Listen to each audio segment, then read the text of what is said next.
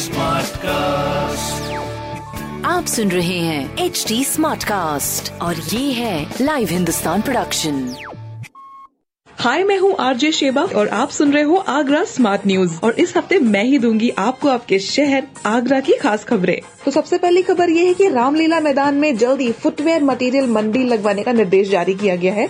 बाकी तो ताजमहल एंड आगरा किला के खुले बिना कारोबार की हालत नहीं सुधर सकती है। अगली खबर ये है कि शहर में पांच मछली केंद्रों की स्थापना करी जाएगी, जिसमें सबसे बड़ी बात यह है कि आगरा को मछली पालन के सेगमेंट में डेवलप करने की कोशिश करी जा रही है। मछलियों का रिकॉर्ड उत्पादन करने के लिए प्रोत्साहित किया गया है। तीसरी और इम्पोर्टेंट खबर यह है कि अंतर्राज्यीय बस सेवा एक सितंबर से शुरू हो सकती है। रोडवेज बसेस का संचालन के बाद में अब ये इंटरस्टेट बसेस की बारी आ गई है, हीरो की थमी जिंदगी में थोड़ी सी रफ्तार लाने के लिए। और ये स्केनिया तो पाँच महीने के बाद में दौड़ेंगी। ऐसी खबरों के लिए पढ़िए हिंदुस्तान अखबार और कोई सवाल हो तो जरूर पूछिएगा। इंस्टाग्राम, फेसबुक और ट्विटर पर हमारा हैंडल है at the rate H D Smartcast. ऐसे पॉडकास्ट सुनने के लिए log on to W W W dot H D Smartcast dot com.